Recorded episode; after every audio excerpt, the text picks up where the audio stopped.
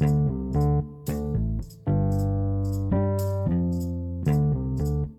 there. Welcome to the Odette Love Letter. If we don't know each other, I'm Kelly, the founder of Odette Press, and I'm really glad you're here. Today it's February 21st. Today it's February 21st, and your love letter is a riff on colors, textures, and points of inspiration, continuing this thread from the last week and the whole of the month of February as we explore the things we love, how we love, and how we do so through writing. Today's newsletter is called A Love of Color. The peach pink wall frames the waning blue of the revived sky. Just before, the sky was dark and gray. A sudden rain cloud poured down and took over the whole of the horizon. That was earlier today. Now, between white clouds, the sun emerges. Shadows dance in sharp angled triangles of light as a shock of peach pink, the paint, shines through. Where the wall is obscured by shadow, the pink, like the sky, is a cooler, muted gray with hints of blue. This is a love letter to you about color and writing with it, lining your inbox with what's here in these immediate surroundings today, about the beauty of noticing your environments every day.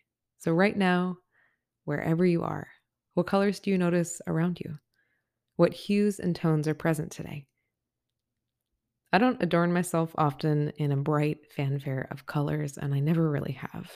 I like neutrals, black, simplicity. But in my creative work, I love color. I love to play with it, be immersed in it. I seek it. It's something I need. I'm moved to make with the experience of colors in the environment the gray blue on the heron, deep navy remnants of indigo dyes, the arresting shock of the knot of sunlight, loud and red and orange at the center of the sun as it dips low into the horizon. Blackberry, mulberries' purple bleeding stains, fig skins and their velvet deep exteriors. The dark, stark movement, black and deep tones of movies like The Godfather, only the first two. Drive My Car, In the Mood for Love, and Amelie, most recently. Rebecca Solnit in A Field Guide to Getting Lost writes The world is blue at its edges and its depths, and that blue is the color of longing. While the character Sal Paradise while discovering Oakland, California in Kerouac's On the Road, watches a sunset and says, Soon it got dusk, a grapey dusk, a purple dusk over tangerine groves and long melon fields. The sun, the color of pressed grapes, slashed with burgundy red the fields, the color of love and Spanish mysteries. Like the environment of a story told through words or through a screen, color comes to me most when I'm immersed in a place. Baltimore, Mexico, winding through old European streets, out west, driving around, in the sky as it changes, walking.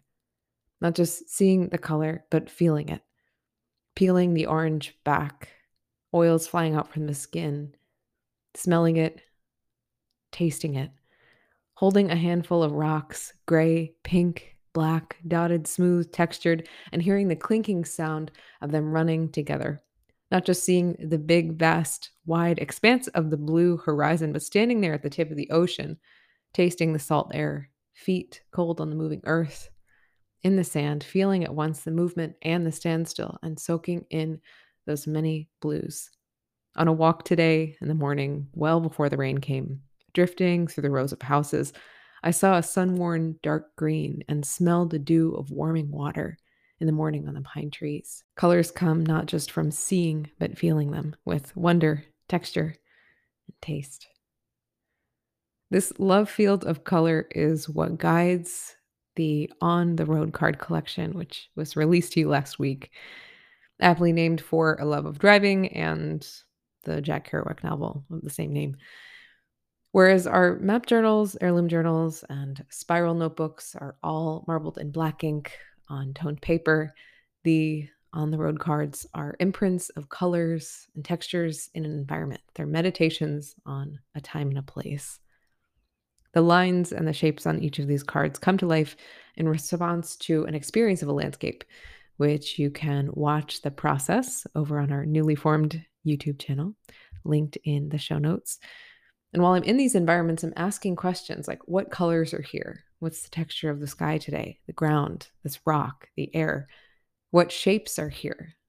what's out front and all around and present in this environment or this landscape.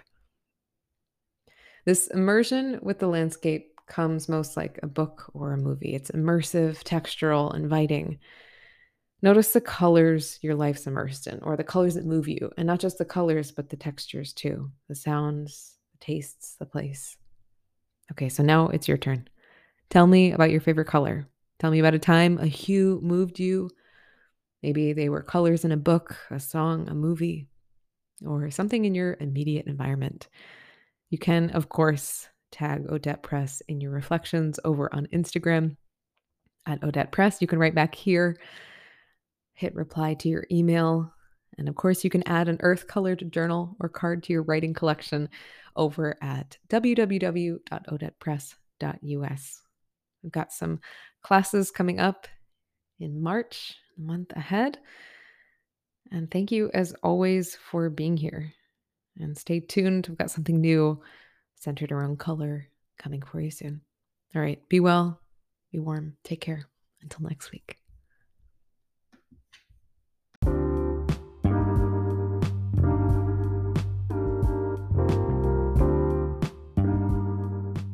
Thank you so much for being here. Yes, Odette Press is a creative studio with journals and cards and paper goods. It is also a community, and thank you so much for being part of this community.